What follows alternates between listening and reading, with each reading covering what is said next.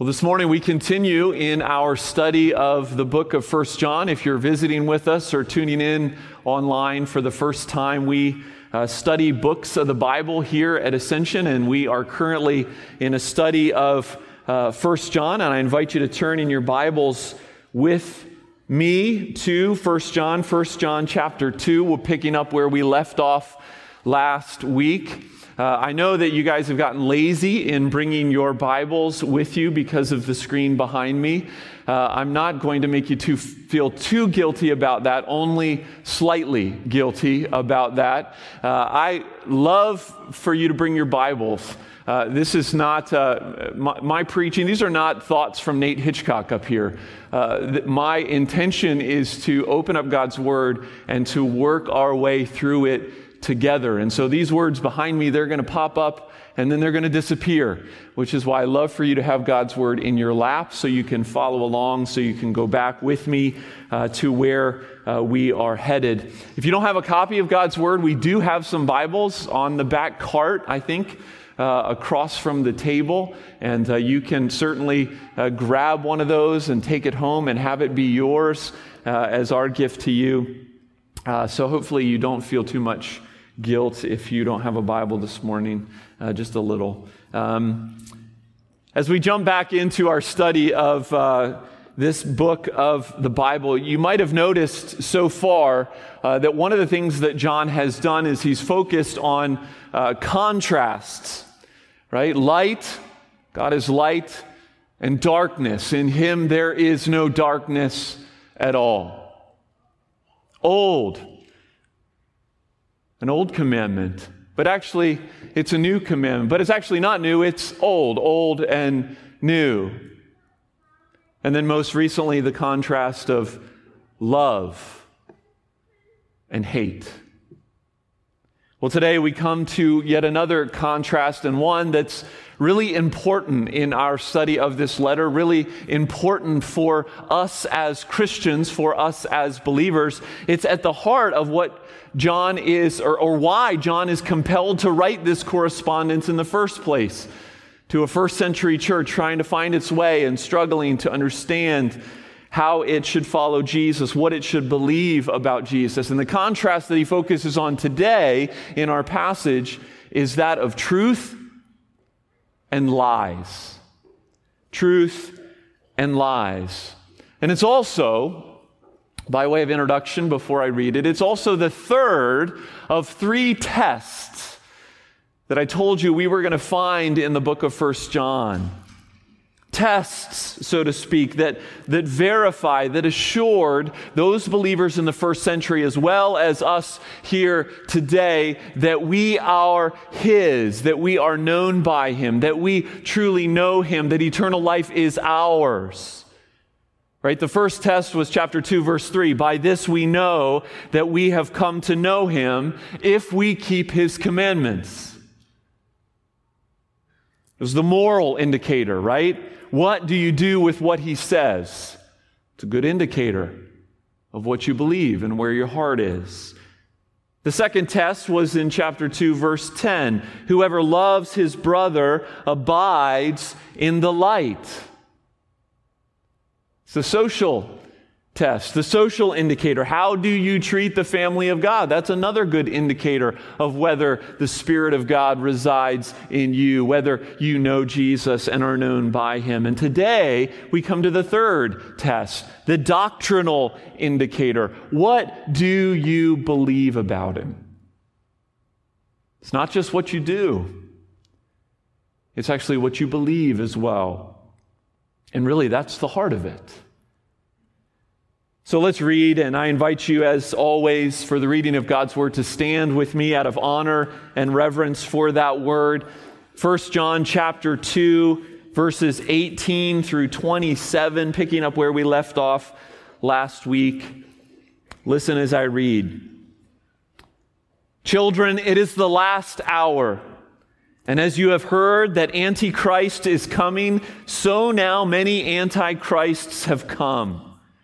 Therefore we know that it is the last hour. They went out from us, but they were not of us.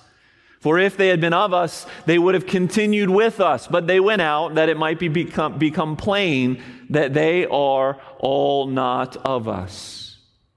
But you, you have been anointed by the Holy One, and you have all knowledge. I write to you not because you do not know the truth, but because you know it, and because no lie is of the truth. Who is the liar but he who denies that Jesus is the Christ? This is the Antichrist, he who denies the Father and the Son. No one who denies the Son has the Father. Whoever confesses the Son has the Father also. Let what you heard from the beginning abide in you. If what you heard from the beginning abides in you, then you too will abide in the Son and in the Father. And this is the promise that he made to us: eternal life. I write these things to you about those who are trying to deceive you. But the anointing that you received from him abides in you, and you have no need that anyone should teach you. But as his anointing teaches you about everything, and is true, and is no lie, just as it is taught you, abide in him. Amen. This is the word of the Lord. Go ahead and be seated.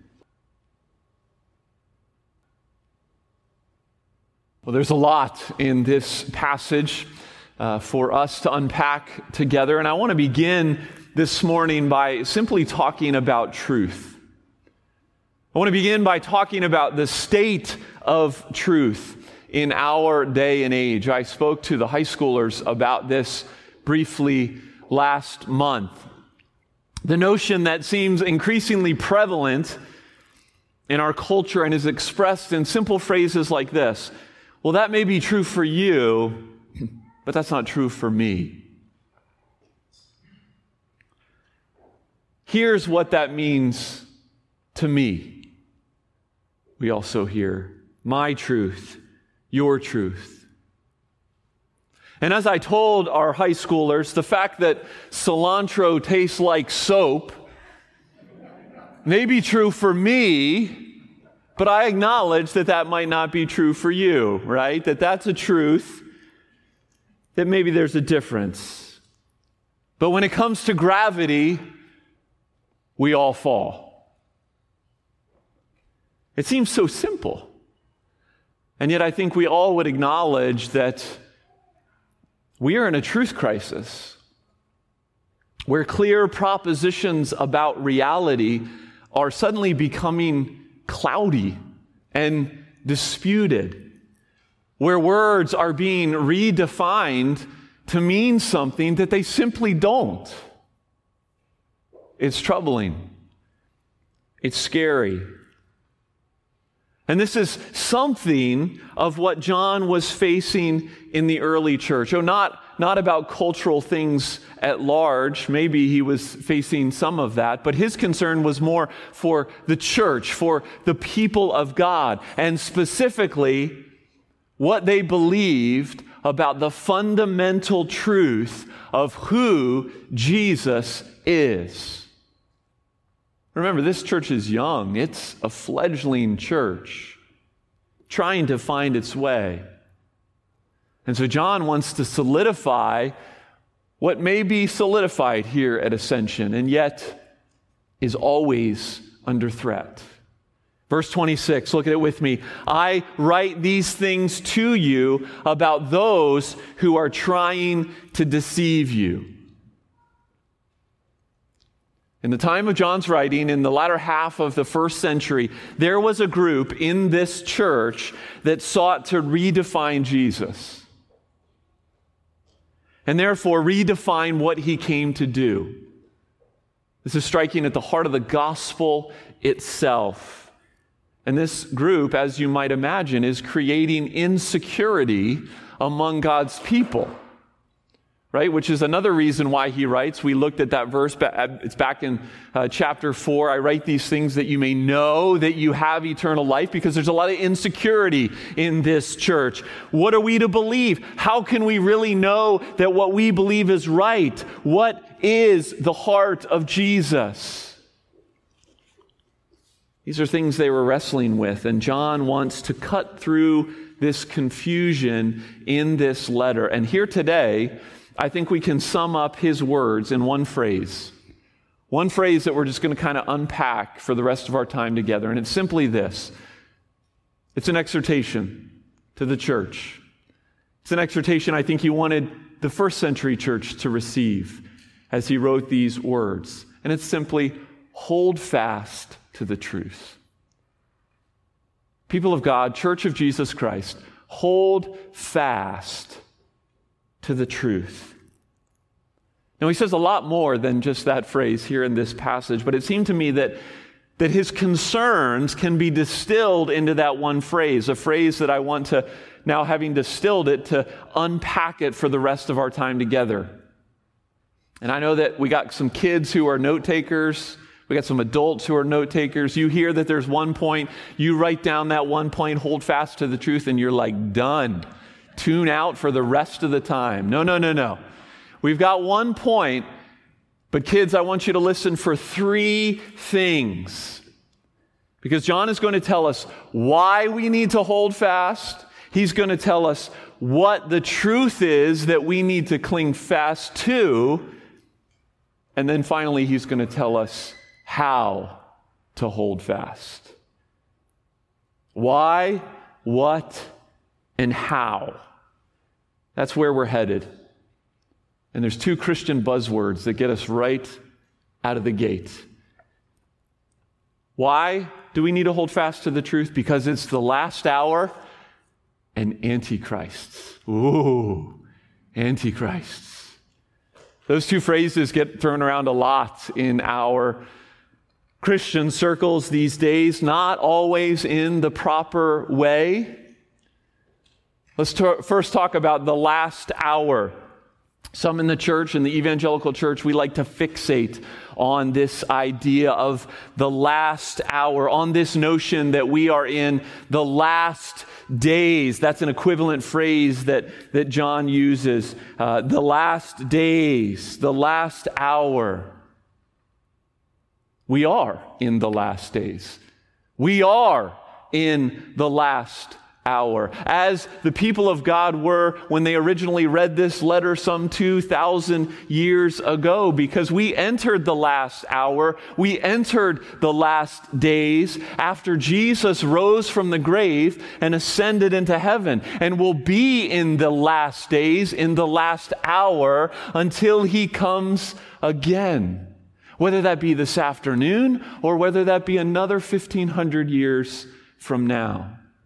You see, what I want you to see is that the use of the last hour, the use of the last days, we see it in places like Acts two seventeen. In the last days it shall be, God declares, I will pour out my spirit on all flesh. Hebrews one two. In these last days he has spoken to us by his Son.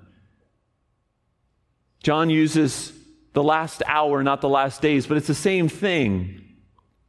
This is more of a theological notion than it is a chronological notion. John's not trying to get us to count our days. He's just saying we have entered a different age. And not just that, but these last days, this last hour, this final period of human history where Jesus will end it all and consummate it all. Paul warns the Ephesian elders in Acts twenty, he says this, I know that after my departure, fierce wolves will come in among you, not sparing the flock, to draw away the disciples after them. The apostles told the church that the last days, the last hour, they're not going to be easy. We as the church, as Christians, ought not expect that we're just going to coast to the finish line. It's a concept that these Christians would have heard of and known, that the fact that a new era has dawned, antichrists have come. And there's that second buzzword, the Antichrist, or Antichrists, as it says. John first says, you heard that Antichrist is coming. Interestingly enough, the word Antichrist, which gets a lot of airplay, is only used four times in the Bible, and it's only used by John in his letters. Compare that to how many times the word Christ is used, and it's not even close. But this concept of the Antichrist is found elsewhere, and it's analogous to Paul's idea of the man of lawlessness, which we find in Second Thessalonians two three. The Antichrist, the man of lawlessness, is a figure who will not only oppose Christ and his people, but will also seek to take the place of Christ. I say all that to say that's not who John is talking about here. He says, you've heard the Antichrist is coming. Yeah, that's true. The Antichrist is coming, but that's another sermon. That's for uh, another day. That's another teaching. Rather, John is making the point that you've heard the Antichrist is coming, but he's saying that there are those already present who possess the spirit of the one who is to come. There's already stirrings going on in the church that will culminate in that figure, whoever and whenever he may be. You see, John is focusing on the church here and now. He's not speculating on something that might happen in the future church. And so he says, this is why you need to hold fast to the truth. Because in these last days, in this last hour, in this new era of Christian history that we are living in, antichrists have come. They are here. Now, in the first century, this had a very specific form, and John knew this. He was writing specifically about this and concerning this. There was an ancient teaching in the church called Gnosticism, which claimed that Jesus didn't come in the flesh. He couldn't have come in the flesh, but the divinity of Christ descended upon the man Jesus at his baptism and left him before his crucifixion. And this view of Jesus, which there's much more to it, much more mystical, much more complex, but this view of Jesus denied repentance of sin and faith. It denied the basics of the gospel, that we are called to repent of our sin and to believe and have faith in the substitutionary atonement of Christ. And instead, it replaced the gospel with some divine light that is in us, that we all can tap into, and Jesus helps us tap into that. In other words, it not only re- redefined who Jesus was, but it gutted the gospel. And that's why John is so concerned about the church. This is, this is bad stuff. This is dangerous stuff. These are antichrists, he says. These were people who were apparently in the church. They were seemingly brothers and sisters in the Lord who now have proved themselves to be far from him.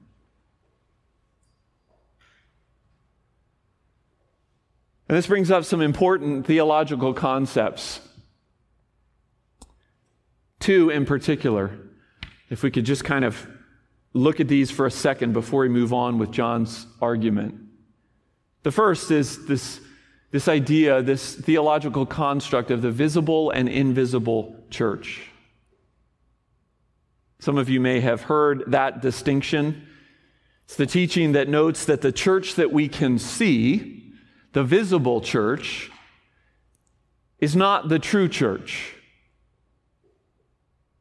There are some among us, I pray not in this room, but there are some among us who are not of us. You see, the true church, the invisible church, is known only to God himself. And unfortunately, I think th- though their stories are not over, and I'm not pronouncing condemnation on them, those of you who have been around for a while, we've seen some in our midst Those who we thought were near and dear to us, those who we thought were brothers and sisters, and now they are far from us. They are far from the Lord. And while we pray for their repentance, while we pray for their return, they may have simply proved that they were never truly one of us.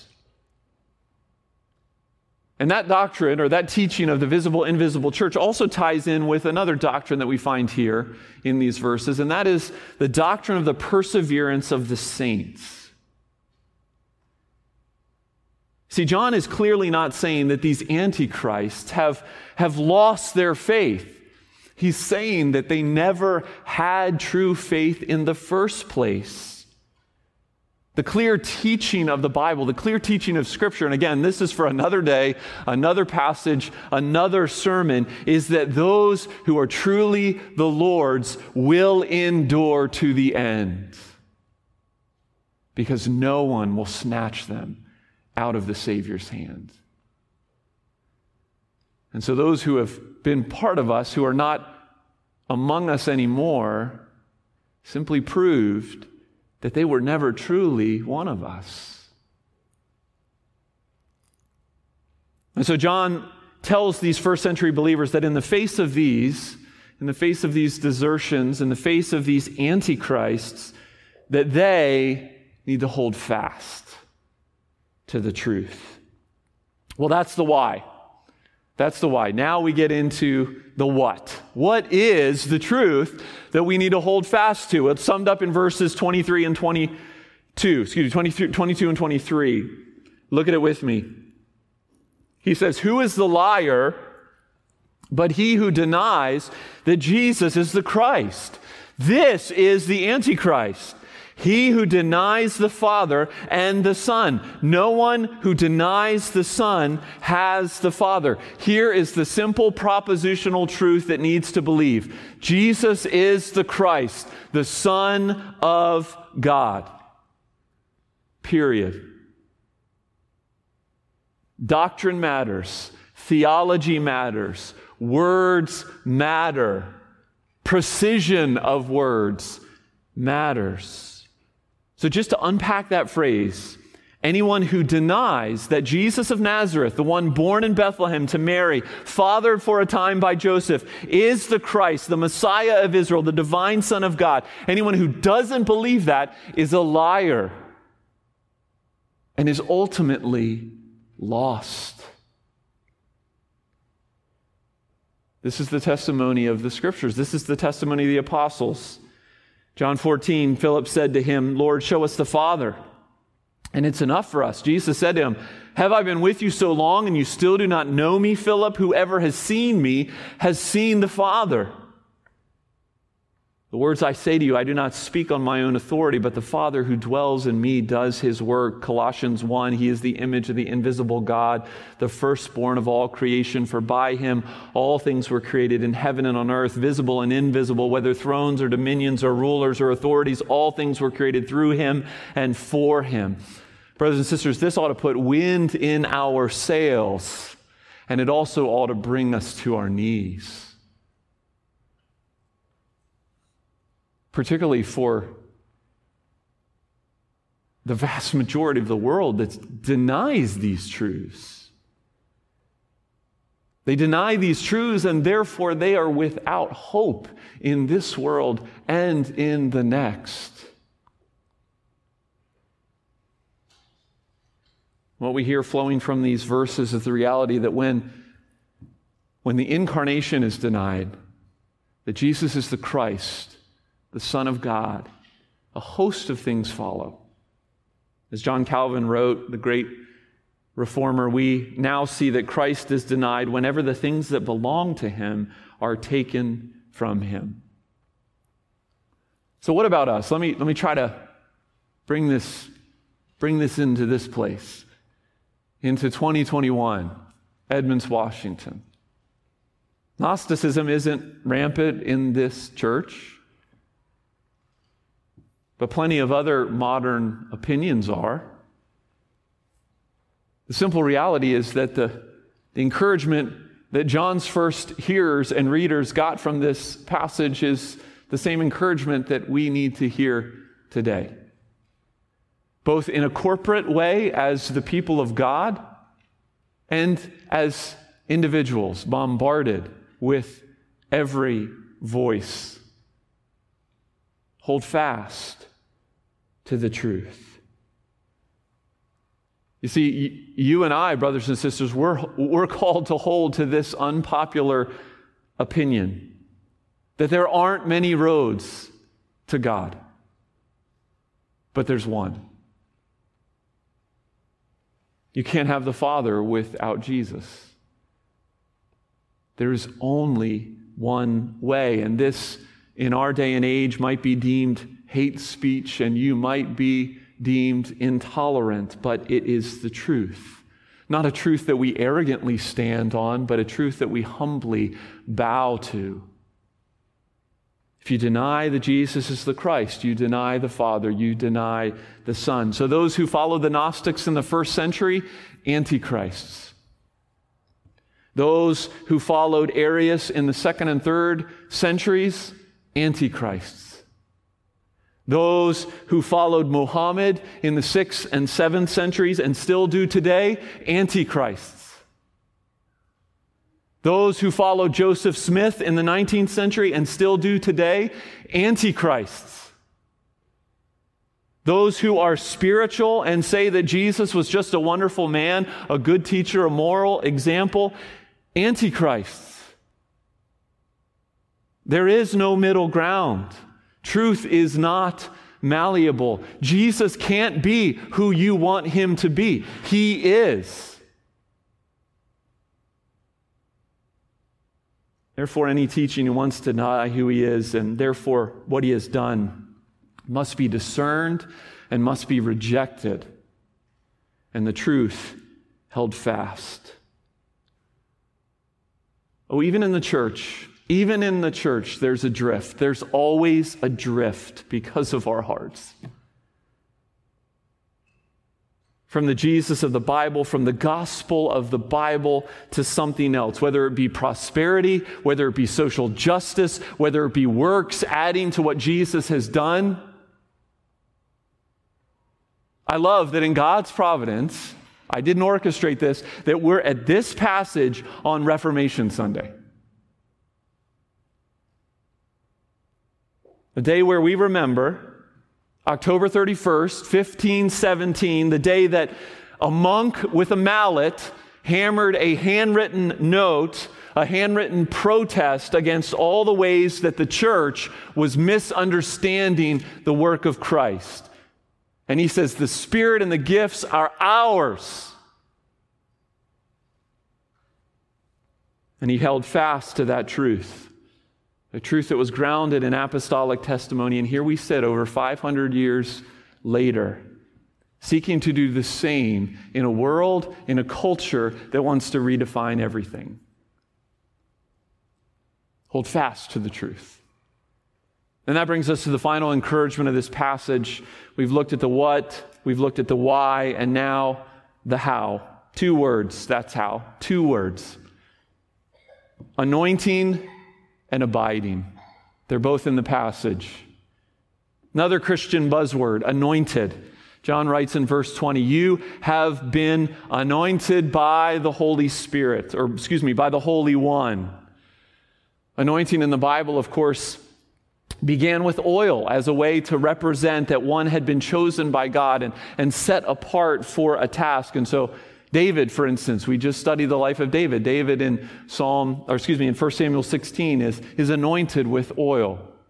But when we come into the New Covenant, when we come into the New Testament, anointing is specifically linked to Jesus himself, to God's true anointed. In fact, the Greek word for anointing is chrisma, a word that you can hear is related to Christos, to Christ. We, therefore, are little Christs, having the same Spirit that he had. Not just the Spirit of power, but a Spirit of truth. And so John quotes Jesus in his gospel, John sixteen thirteen, saying, "When the Spirit of truth comes, he will guide you into all the truth." And so this is, this is the beautiful reality that John is describing.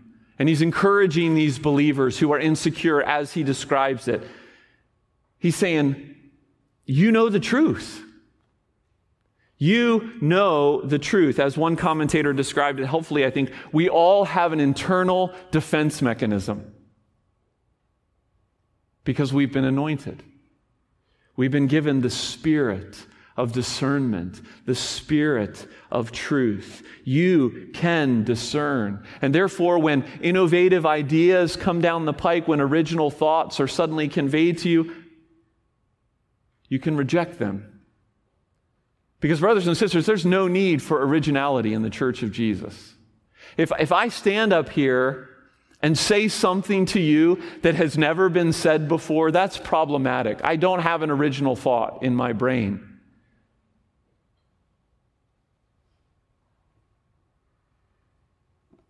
Our task as believers is not discovery, but recovery. Remembering the things we've forgotten, restoring the things that we have drifted from. That's what we're about. Not innovation and originality. And so he says to the church, you know the apostolic testimony about Jesus. You know the truth. You don't need anyone to teach you that. You just need to hold fast to what you know, to what you've learned.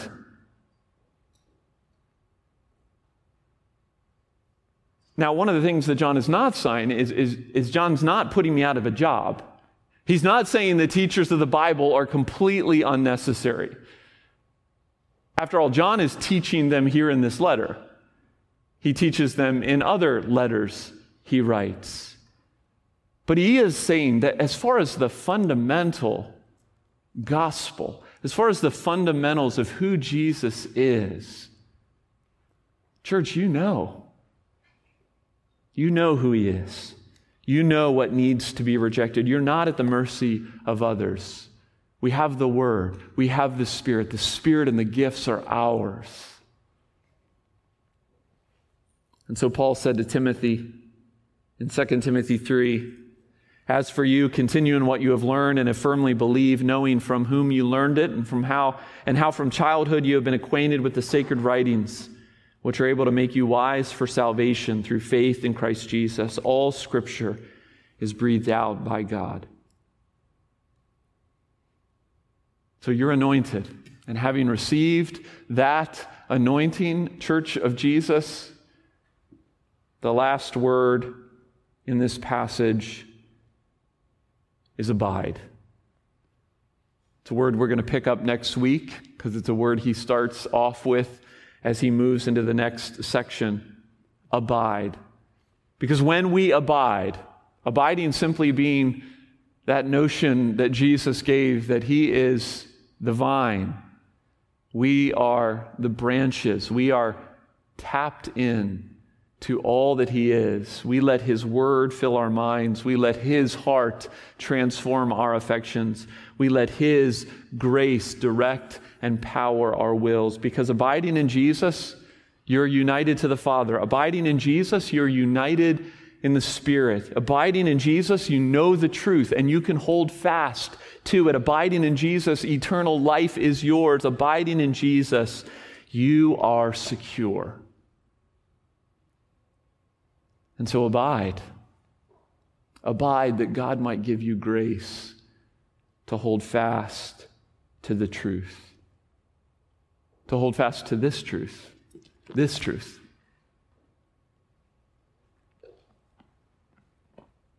How precisely this passage